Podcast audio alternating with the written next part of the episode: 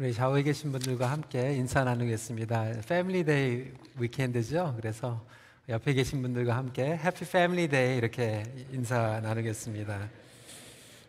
어, 예, 연휴라서 예, 어디 여행 가신 분들도 계신 것 같은데 우리 옆에 계신 분들 다시 한번 인사하겠습니다. 당신이 나의 가족입니다. 이렇게 인사하겠습니다. 예. 이렇게라도 우리가 서로 위로를 해야 될 것 같아요. 예. 오늘 하나님의 어, 위로의 하나님께 돌아가자라고 하는 제목으로 말씀을 나누도록 하겠습니다. 하나님은 약하고 억눌린 자들을 위로하십니다. 어, 세상은 늘 힘 있는 편에 서려고 하죠. 어, 포지션, 돈, 권세, 영향력 등 힘 있는 사람들의 중심으로 움직이는 그러한 유혹에 빠지기가 쉽습니다. 심지어는 역사까지도 힘 있는 자의 관점에서 보게 되는 모순에 빠지기가 쉽습니다. 하지만 하나님은 한쪽으로 쏠리지 않으십니다. 하나님은 모든 것을 보십니다. 그래서 우리 믿는 사람들은 한쪽으로 쏠리는 것이 아니라 말씀으로 돌아가서 하나님의 구속사적인 관점으로 보아야 합니다. 예수 그리스도의 복음을 통하여서 하나님의 나라가 어떻게 선포되고 회복되는지를 보아야 합니다. 예수 그리스도의 복음은 늘 힘없이 핍박 가운데 있는 자들에게 위로를 주는 능력을 가지고 있기 때문에 그렇습니다. 오늘 저희들이 함께 살펴보는 말씀은 나움서입니다. 이 나움의 뜻 자체가 위로자라고 하는 뜻을 가지고 있습니다. comforter. 하나님은 위로하시는 하나님이다라고 하는 것을 외치고 있죠. 나움서는 BC 621년에서 12년경에 남유다의 요시아 왕 때, 아, 그때는 아수르 제국이 가장 최고로 강한 제국이었습니다.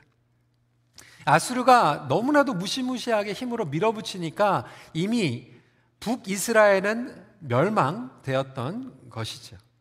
그들의 힘은 절정기에 있었습니다. 그런데 그들의 힘이 절정기에 있었을 때 하나님은 나움 선지자를 보내서 아수르가 결국에는 무너질 것이다라고 선포하고 있는 것이죠. 당시에 주변 나라들은 너무나도 조공을 바치면서 벌벌벌벌 떨었던 그러한 제국이었죠. 여러분 나치 시대 그리고 일제 시대 얼마나 잔인했습니까? 얼마나 끔찍했습니까? 그 정도로 정말로 끔찍한 일들을 많이 저질렀고 오히려 더 했습니다. 아수르라고 하는 나라는 뭐 농업, 수산업 전혀 없었어요. 그럼 어떻게 나라가 유지할 수 있었을까요? 전쟁으로 유지했던 나라였습니다. 무시무시한 나라죠. 그래서 사내들을 유치원 때부터 그냥 사람들을 죽이는 훈련을 시켰어요.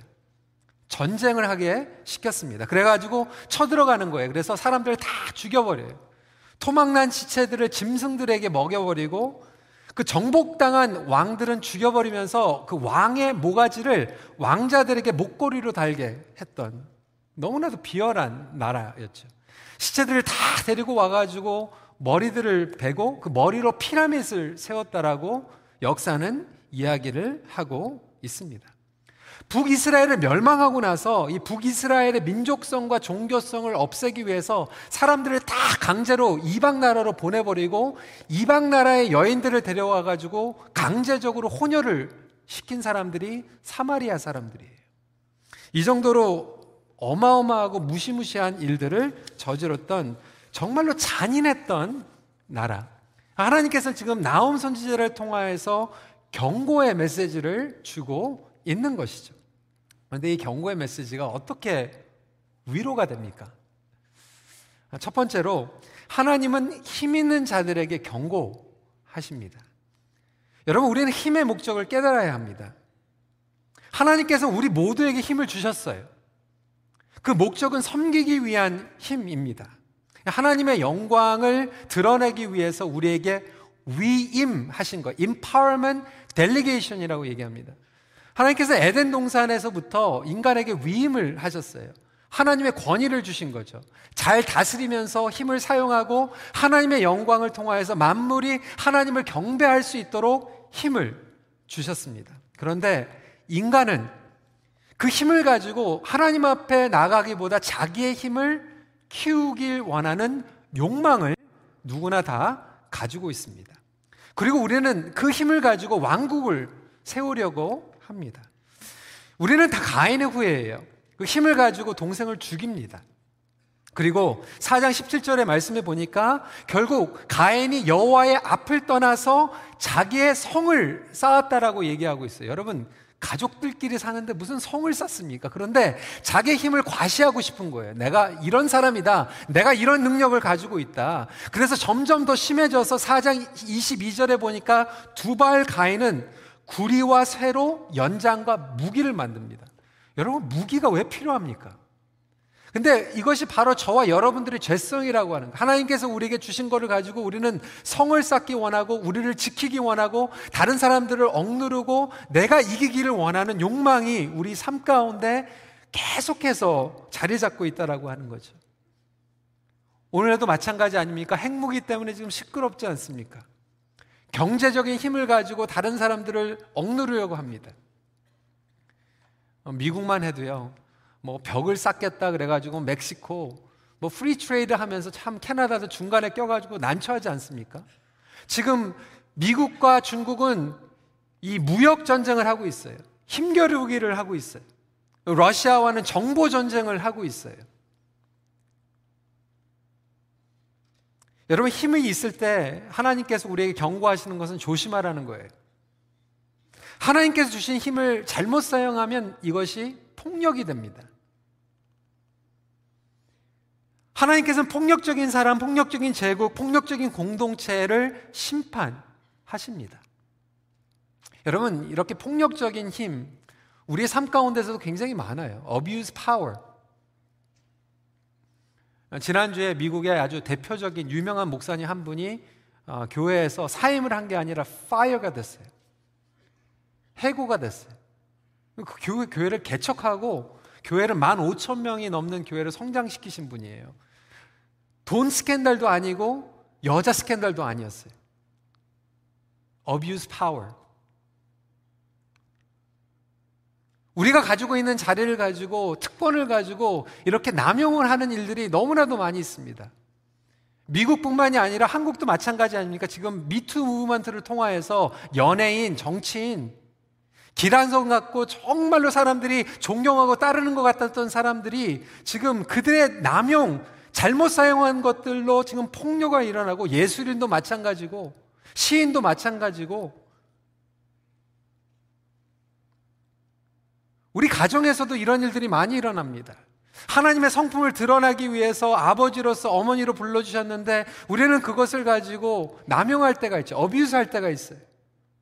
우리 자녀들이 그런 가운데 상처받는 경우들이 굉장히 많죠. 때로는 언어로 폭력하고요. 감성적인 폭력이 일어나고요. 때로는 우리가 나이로 폭력을 저지를 때가 있어요. SNS 같은 데 가면 어떤 분들은 정말 글로써 폭력을 가할 때가 있어요.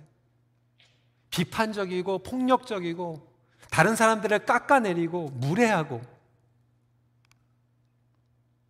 때로는 성별 차이로 억압하는 경우들도 있습니다. 왕따. 우리는 그런 폭력 가운데에서 질문을 하죠. 하나님, 하나님은 도대체 무엇을 하고 계십니까? 지금 아수르가 그러한 폭력과 사람들을 죽이고 있는 무시무시한 상황 가운데에서 이스라엘 백성들은 유다 백성들은 질문했을 까 하나님 하나님은 어디 계십니까? 아무것도 하지 않으십니까? 그렇지 않아요. 오늘 본문은 분명하게 이야기하고 있습니다. 2절에 여호와는 질투하시며 보복하시는 하나님이시니라. 여호와는 보복하시며 진노하시되 자기를 거스르는 자에게 여호와는 보복하시며 자기를 대적하는 자에게 진노를 품으시며. 하나님께서는 경고하세요. 절대로 방치하지 않으십니다. 하나님께서는 원수를 갚아주시는 하나님이십니다. 여러분 이것이 바로 우리에게 위로가 되는 거예요. 우리가 정말로 연약하고 억눌려 있을 때 정말로 억울한 것 같지만 하나님께서 우리를 보고 계시다라고 하는 거예요. 그리고 우리의 아픔과 우리의 신음소리를 듣고 계시다라고 하는 거예요. 그러면서 우리에게 주시는 말씀은 뭐냐면 위로의 말씀이 나에게 맡겨라. 내가 나의 방법과 나의 시간 가운데에서 경고하고 해결하겠다라고 말씀하고 계십니다. 여러분 살다 보면요 정말 못된 사람들이 있어요. 정말 이기주의적인 사람들이 있어요. 여러분, 여러분 이번 주에도 정말 여러분 새벽에 막 엠버 알러트 뭐 전화기로 막 울린 사람도 굉장히 많지 있지 않습니까? 아이가 죽었어요. 근데 엠버 알러트가 울렸는데 세상에 911에 400명 이상이 전화를 가지고 따지는 거예요. 나 잠 못 잤다고. 글로벌 메일의 오피니언에 이렇게 나왔어요. 정말로 그 911에 전화 건 사람들은 정말 못됐다. 근데 여러분, 우리의 세상은요, 정말 이기주의 집단입니다. 나에게 편하면 다른 사람들에게 폭력을 강하는 것, 다른 사람들을 힘들게 하는 것도 상관이 없다라고 생각하는 그런 삶을 살아가고 있습니다. 정말 거짓말하는 사람들 많고요. 다른 사람들에게 치딩하는 사람들 많고요. 빼앗아가는 사람들 많이 있어요. 그런데 여러분 나옴서를 보니까요. 힘으로 남의 것을 빼앗는 자들은 결국 하나님께서 그것을 빼앗아 가십니다. 그리고 빼앗긴 자들에게 위로를 주시는 것은 너희가 빼앗긴 것을 내가 돌려주겠다라고 또 말씀하고 계십니다. 이것이 바로 저희들에게 위로의 메시지 아닙니까? 그렇다면 저와 여러분들이 이 말씀을 붙잡고 나아가야 될 것은 무엇입니까? 하나님께 맡기라고 하는 거예요. 우리가 억울하고 억눌림을 당했을 때, 무시당했을 때, 뚜껑이 열리고 자존심이 상하고 정말로 복수하고 싶을 때 하나님께서 하시는 말씀은 네가 복수하지 마. 내가 할 거야. 하나님께서는 심판하시고 복수하시는 하나님이신 줄 믿으시기 바랍니다. 그렇다면 하나님께 맡기는 거예요. 왜? 우리 힘으로 하다 보면 또 누군가에게 상처를 줄 수 있기 때문에 그렇습니다. 우린 인간이기 때문에 그래요. 내가 억눌려 있다가 내가 그것을 당한 것을 갚으려고 하면 결국은 다른 사람들을 또 아프게 하는 그런 비셔스 사이클이 일어나기 때문에 하나님께서는 해결해 주시는데 하나님의 방법으로 공정하고 깨끗하게 정확하게 해결해 주십니다. 우리는 절대로 그렇게 못해요. 여러분 누가 법을 어겨가지고요 법대로 우리에게 상처를 주면요 법에 맡겨야 되는 거예요. 그렇잖아요. 마찬가지로 하나님께 맡기는 거예요. 여러분, 우리 삶 가운데 아수르 같은 사람들이 참 많이 있습니다. 이 세상은 아수르 같은 집단들이 많이 있어요. 여러분, 교회는 다를 것 같아요? 안 그렇습니다. 이 아수르와 같은 성향은 우리 모두에게 있다라고 하는 거예요. 그런 힘들고 어렵고 모욕감을 당했을 때 분명하게 우리가 위로가 되는 것은 하나님께서 그걸 지켜보고 계시고 그 사람들에게 경고하신다라고 하는 거예요. 너무나도 무서운 말씀이 될 수도 있고 위로의 말씀이 될 수도 있지 않습니까? 우리가 위로를 얻을 수 있는 또 한 가지 이유가 있어요. 두 번째 포인트입니다. 하나님의 성품과 심판은 항상 일관성이 있습니다. 이게 너무나도 좋은 거예요. 그러니까 하나님께서는 judgment를, punishment를 하시는데 항상 it is always consistent with his character. 하나님의 성품과 일치하다라고 하는 거예요. 그러니까 하나님은 심판을 하시지만 엉뚱하게 즉흥적으로, 감정적으로 심판하지 않으시다는 거예요. 우리 아이들도요, 마찬가지고 우리 자녀들이 그렇게 엉뚱하게 심판 많이 받았거든요. 우리 이세들은 참 공감을 못 하는데 우리 한옥권에 계신 분들은 공감 많이 하지 않습니까? 저는 한국에서 중학교까지 다녔어요. 참 많이 맞았어요. 선생님들한테 많이 맞았어요. 선배들한테 맞았어요. 때로는 지각을 했다고 때리는데요. 왜 이렇게 머리를 때리는지 모르겠어요. 제가 볼 때는 가끔 우리 어르신들이나 우리 성도들이 엉뚱한 생각을 할 때가 제가 볼 때는 어렸을 때 우리가 머리를 너무 많이 맞아요. 어쨌든 제가 지각을 안 했는데도 짝꿍이 지각했다고 다 맞아 또. 나는 안 떠들었는데 누가 떠들었다고 다 맞아. 때로는 조용하고 있는데 조용하다고 또 맞아요. 제가 지금 생각해 보니까 아마 그때 담임 선생님이 아마 사모님한테 많이 혼나고 왔던 것 같아요. 뭐 어딘가가 막 억눌려인 것 같고 막 분노가 있으니까 막 시스템에서 오는 분노들을 막 아이들한테 막 그러니까 즉흥적이고 감성적으로 하는데요. 여러분 우리 부모들도 마찬가지 아닙니까? 우리 아이들하고 들어보면요. 집에서 혼났는데 뭔가 그렇게는 안 혼나도 되는 건데 오버해가지고 혼날 때가 되게 많이 있어요. 어떻게 혼날지 모르는 거죠. 불안한 거죠. 근데 여러분 너무나도 감사한 것은 하나님은 우리에게 매를 드시는데 항상 성품과 일치하게 심판하신다는 거예요. 우리 하나님의 성품은 무엇입니까? 은혜의 하나님이세요. 또 공의의 하나님이세요. 이 두 가지를 다 가지고 계십니다. 하나님께서는 이 무시무시한 이 니누에 정말로 잔인한 아수르 땅에 은혜와 용서를 베풀어 주시는 분이에요. 그러니까 나움서를 쓰기 전에 나움을 보내시기 전에 여러분 기억나시죠? 100년 전에 누구를 보내셨습니까? 요나를 보내셨어요. 요나를 통해서 심판의 메시지를 주셨어요. 그런데 여러분 요나가 가가지고 메시지 전하니까 니누의 사람들이 어떻게 했죠? 회개했어요. 금식하면서 모든 백성들이 하나님 앞에 울면서 말씀으로 돌아왔어요. 그럼 어떻게 하시죠? 하나님께서 용서해 주셨어요. 놀라운 하나님의 은혜를 경험합니다.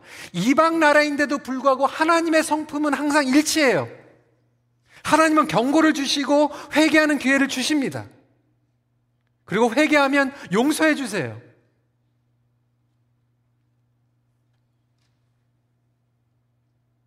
네, 여러분, 니누에가 하나님의 용서와 은혜를 잊어버리고 교만해집니다. 오히려 더 강팍해집니다. 어떤 생각입니까? 어, 용서해 주겠지? 여러분, 아이가 10어, 10불을 훔쳤는데 용서해 주잖아요. 그러면 어떻게 되죠? 또 100불을 훔치거든요. 아, 용서해 주겠지. 성도 여러분, 우리가 마찬가지 아닙니까? 회개를 통해서 하나님의 용서를 경험합니다. 그리고 나서는 교만해지는 거예요. 강팍해지는 거예요. 당연시 여기는 거예요. 어, 하나님 언제든지 용서해 주시는 분이야? 이번에도 용서해 주시겠지? 더 큰 죄를 짓습니다. 하나님께서 나온 선지자를 보내주신 이유는 무엇일까요? 지금이라도 회개해라. 끝까지 경고하시면서도 회개의 기회를 주시는데 니누의 사람들은 나움 선지자의 이야기를 듣지 않고 결국 하나님의 한도를 넘어섭니다. 그리고 그때는 무서운 심판이 따릅니다. 여러분, 하나님의 심판은 항상 일치합니다. 니네 사람들은 힘을 가지고 남용하면서 주변 나라들을 괴롭힙니다. 오히려 하나님의 축복 가운데에서 임했던 그 너무나도 물질과 그 축복들을 가지고 무기를 쌓고요. 사람들을 죽이는 훈련을 시키고 그 한도를 넘어섰을 때 무시무시한 일이 벌어지게 되는 거죠. 여러분 C.S. 루이스는 이렇게 얘기합니다. 하나님은 선하시지만 유순하신 분은 아니다. 속된 말로 무엇입니까? 하나님은 만만하지 않다는 거예요. 오늘 3절 말씀 같이 한번 읽어볼까요? 시작. 여호와는 노하기를 더디하시며 권능이 크시며 벌받을 자를 결코 내버려 두지 아니하시니라.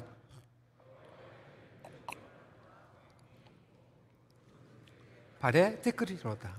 처음에 이야기하는 노하기를 더디하시는 slow to anger. God is patient. 그런데 patient하고 patient하고 patient 했는데도 기다리다가 그 한도를 넘게 되면 하나님의 punishment. 그래서 C.S. 루이스는 이렇게 얘기하는 거예요. God is patient, but he is not pushover. 여러분, 우리는 하나님의 성품을 온전히 알아야 합니다.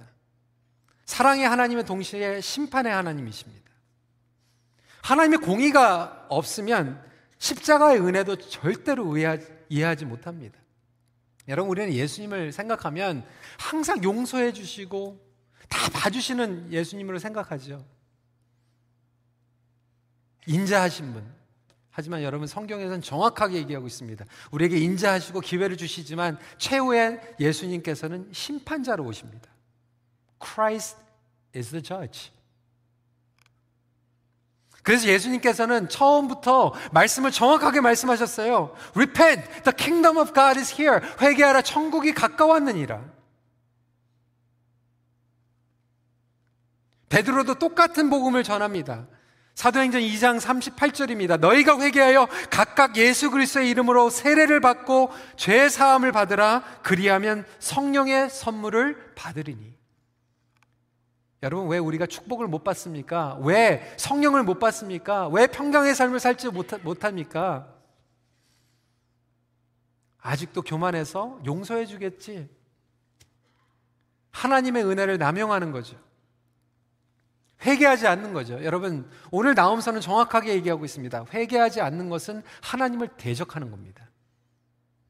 하나님 한번 저하고 전쟁해 보세요 라고 얘기하지는 않지만 회개하지 않는다라고 하는 것은 우리가 하나님과 등 돌려서 하나님을 견제하고 하나님을 대적하는 거예요.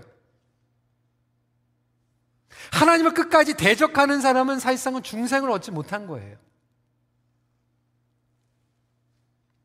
중생이라고 하는 것, rebirth, regeneration이라고 하는 것은 성령 하나님께서 우리를 다스리고 있는 거죠. 성령 하나님께서 우리를 다스리시면 하나님의 성품을 닮아갑니다. 인자하신 성품, 공의의 성품. 하나님의 은혜가 너무나도 감사하고 하나님의 정의가 두렵고 떨리는 마음.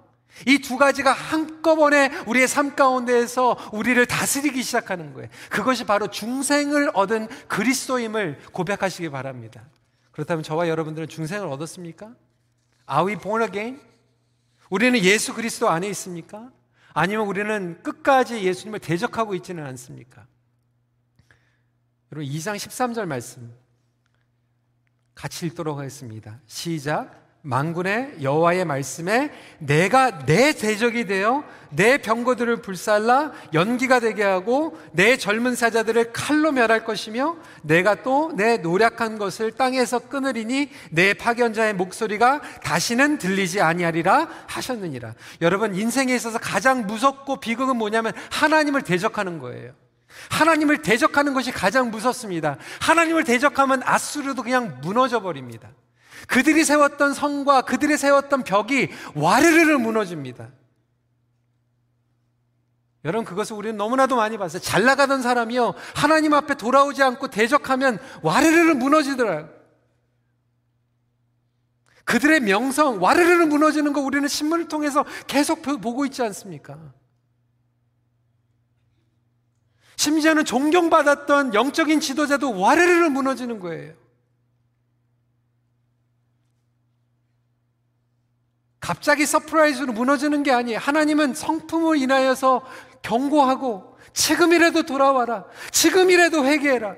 지금이라도 나에게 맡겨라 라고 이야기할 때 우리는 끝까지 하나님을 대적하고 견제하며 나갈 때 결국은 그 도를 넘어서게 되고 우리의 삶도 와르르르 무너지는 거죠.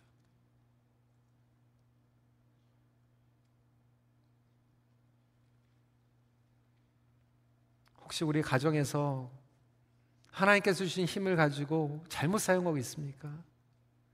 여러분들 하나님께 회개하고 자녀들에게 회개하세요. 아내에게 회개하세요. 직장에서 우리에게 주신 그 책임을 가지고 공동체에서 나에게 가진 직분을 가지고 다른 사람들을 아프게 하고 있습니까?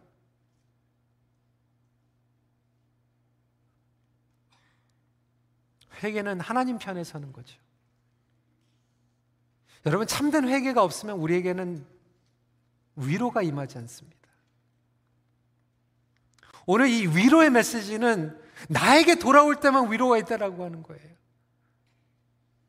깨끗함을 받을 때 진정한 평강과 위로가 임할 줄 믿으시기 바랍니다. 문제가 해결이 되는 거죠. 여러분 하나님의 위로를 받기 원하십니까? 하나님의 성품을 붙잡으십시오. 마지막 포인트입니다. 하나님은 화평을 위해 힘을 드러내십니다. 여러분, 그래서 우리 하나님 너무 좋으신 분이에요. 우리는 우리의 성을 쌓기 위해서 힘을 발휘하거든요. 근데 하나님은 힘을 쓰실 때마다 하나님의 화평이 드러나요.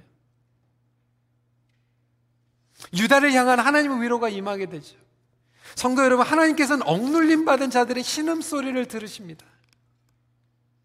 천하의 아수르도 하나님의 오른팔 하나에 그냥 와르르 무너집니다. 3장 13절 내 가운데 장정들은 여인 같고 내 땅의 수문 들은 내 원수 앞에 넓게 열리고 빗장들은 불에 타도다. 그렇게 어렸을 때부터 사람들 죽이게 훈련시켰던 그 군사들이 무너지고 성문들이 열려버리고 불에 타버린다. 여러분, 그래서 이방 나라의 운명도요, 하나님 팔에 속해져 있습니다. 여러분, 하나님을 안 믿는 사람들, 폭력적인 사람들도 여러분, 그렇게 무서워하지 마세요. 하나님께서 손만 드시면요, 정말 무너집니다. 하나님의 주권 안에 달려 있습니다. 세상의 힘은요, 아무리 강해도 하나님의 힘은 감당할 수가 없습니다. 불안하고 초조하게 살아가지 마세요. 하나님의 오른손으로 여러분들을 붙잡으신다면 여러분들은 세이프한 줄 믿으시기 바랍니다. 정말로 억누르고 힘주는 사람들의 힘을 끊어버리십니다. 포로된 자들을 자유케 하세요. 저는 이 말씀이 얼마나 위로의 메시지인지 몰라요. 1장 13절에 이제 내게 지운 그 명, 멍해를 내가 깨뜨리고 내 결박을 끊으리라. 하나님의 화평은 어떤 화평입니까? 억눌리 자들을 자유케 하는 화평이에요. 1장 15절은 우리에게 선포하고 있습니다. 볼지어다 아름다운 소식을 알리고 화평을 전하는 자의 발이 산 위에 있도다 유다야 내 절기를 지키고 내 성원을 갚을지어다 악인이 진멸되었으니 그가 다시는 내 가운데로 통행하지 아니하리로나 하시니라. 여기에서 서원을 갚으라는 의미는 무엇입니까? 초심으로 돌아가는 거예요. 그 마음으로 돌아가는 거예요. 여러분, 우리의 마음은요, 하루에 12번씩 아수르가 정말로 밉고, 정말 아수르가 무너졌으면 좋겠는 그런 마음을 가지고 있으면서도 순식간에 내 마음이 나도 아수르가 되고 싶은 마음이 있는 거예요. 여러분, 안 그렇습니까?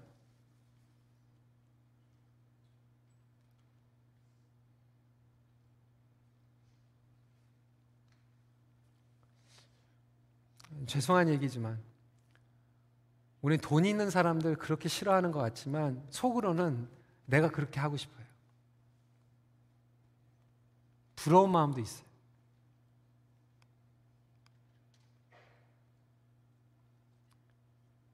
죄송한 표현이지만 목회자들 모임 갔을 때도 아, 교회가 조금 크면 아, 그거 비성경적이다, 뭐 잘못됐다 이렇게 얘기하지만 다른 큰 교회에 포지션이 나면 아, 어떻게든지 이력서를 낼 수 있을까? 어떻게 추천받을 수 있을까?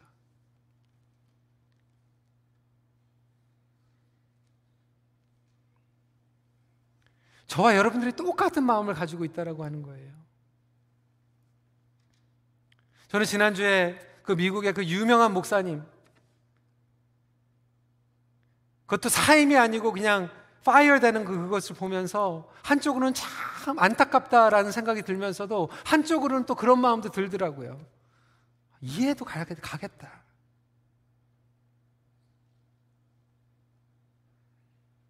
저는 교회에서 이제 4년밖에 안 됐지만 우리 EM에서 15년째 사역을 하고 있어요.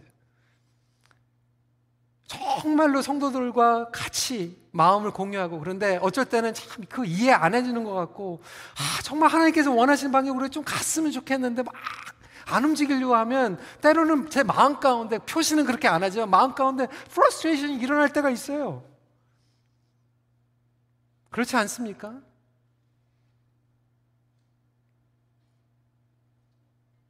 근데 문제는 왜 나를 안 알아주는 거야? 내가 이렇게 하려고 하는데 내가 아빠로서 가장으로서 내가 이 교회에서 중재직으로 몇십 년 동안 섬겼는데 왜 이렇게 안 해주는 거야? 라는 그런 마음이 들었을 때 내가 하나님 앞에 다시 그 소원하는 마음으로 돌아가는가? 아니면 나의 마음이 드러나고 내가 인정받기 원하는가 거기에서 이 권력의 남용이 일어나기도 하고 이것을 통해서 화평이 드러나기도 하는 거예요. 내가 정말로 하나님의 사람인가 아닌가는 그 포지션에 있을 때 화평이 일어나는가 분열이 일어나는 거예요. 내가 그 직책을 가지고 다른 사람들을 힘들게 하고 억누르고 my way를 주장하는가 아니면 내가 그 포지션에 있을 때 화평이 일어나고 회복이 일어나고 사람들이 살아나는가? 여러분 어떠세요?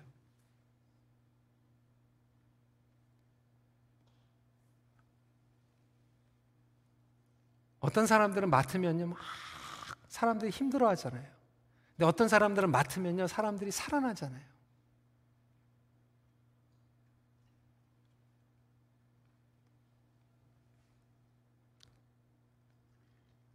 어디로 가야 됩니까? 오늘 하나님께서는 오늘 7절 말씀에 같이 한번 읽어볼까요? 시작. 여호와는 선하시며 환난 날에 산성이시니라. 그는 자기에게 피하는 자들을 아시느니라.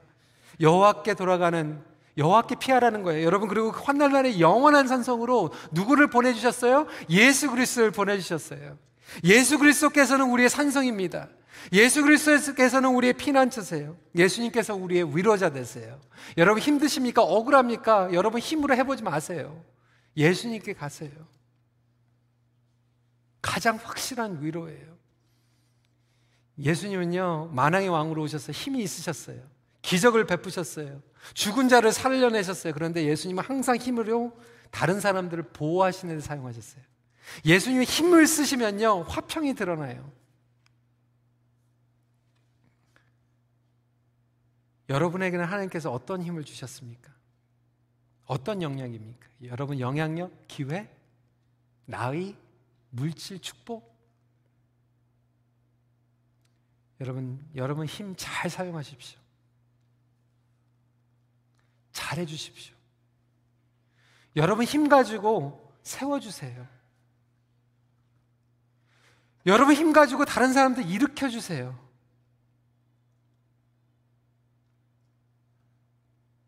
화평케 하는 힘으로 사용하세요.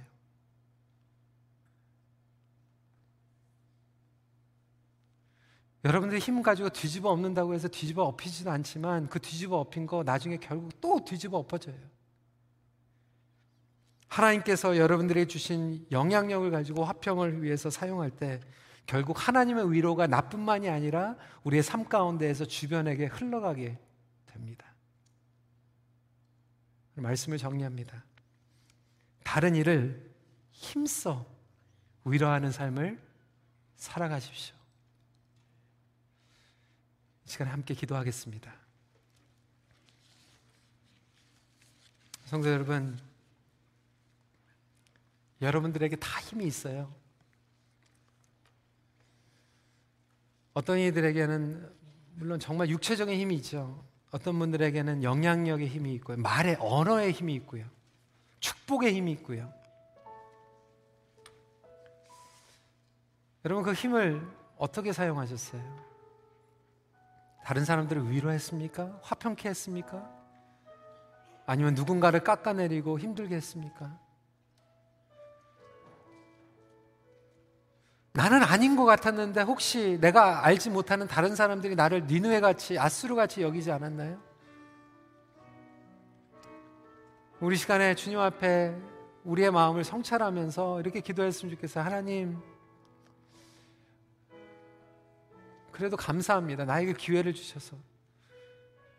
용서받을 수 있는 기회, 그리고 정말로 다시 한번 주님 앞에 내려놓을 수 있는 기회를 오늘 주셨다라면, 주님, 내가 이제부터는 정말 화평의 도구가 될 수 있도록 힘을 사용할 수 있도록 주님 나를 변화시켜 주시고 하나님의 위로가 나에게도 임하시고 또 나를 통하여서 다른 이들에게 임하게 하는 위로자가 되게 하여 주시옵소서.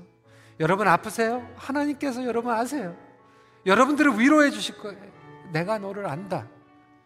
내가 너를 용서해 준다. 내가 너를 치유해 준다. 그 주님의 위로 앞에 오늘 좀 저희들이 위로를 받았으면 좋겠어요. 우리 이 시간에 함께 기도하는 시간 갖겠습니다. 기도하시겠습니다.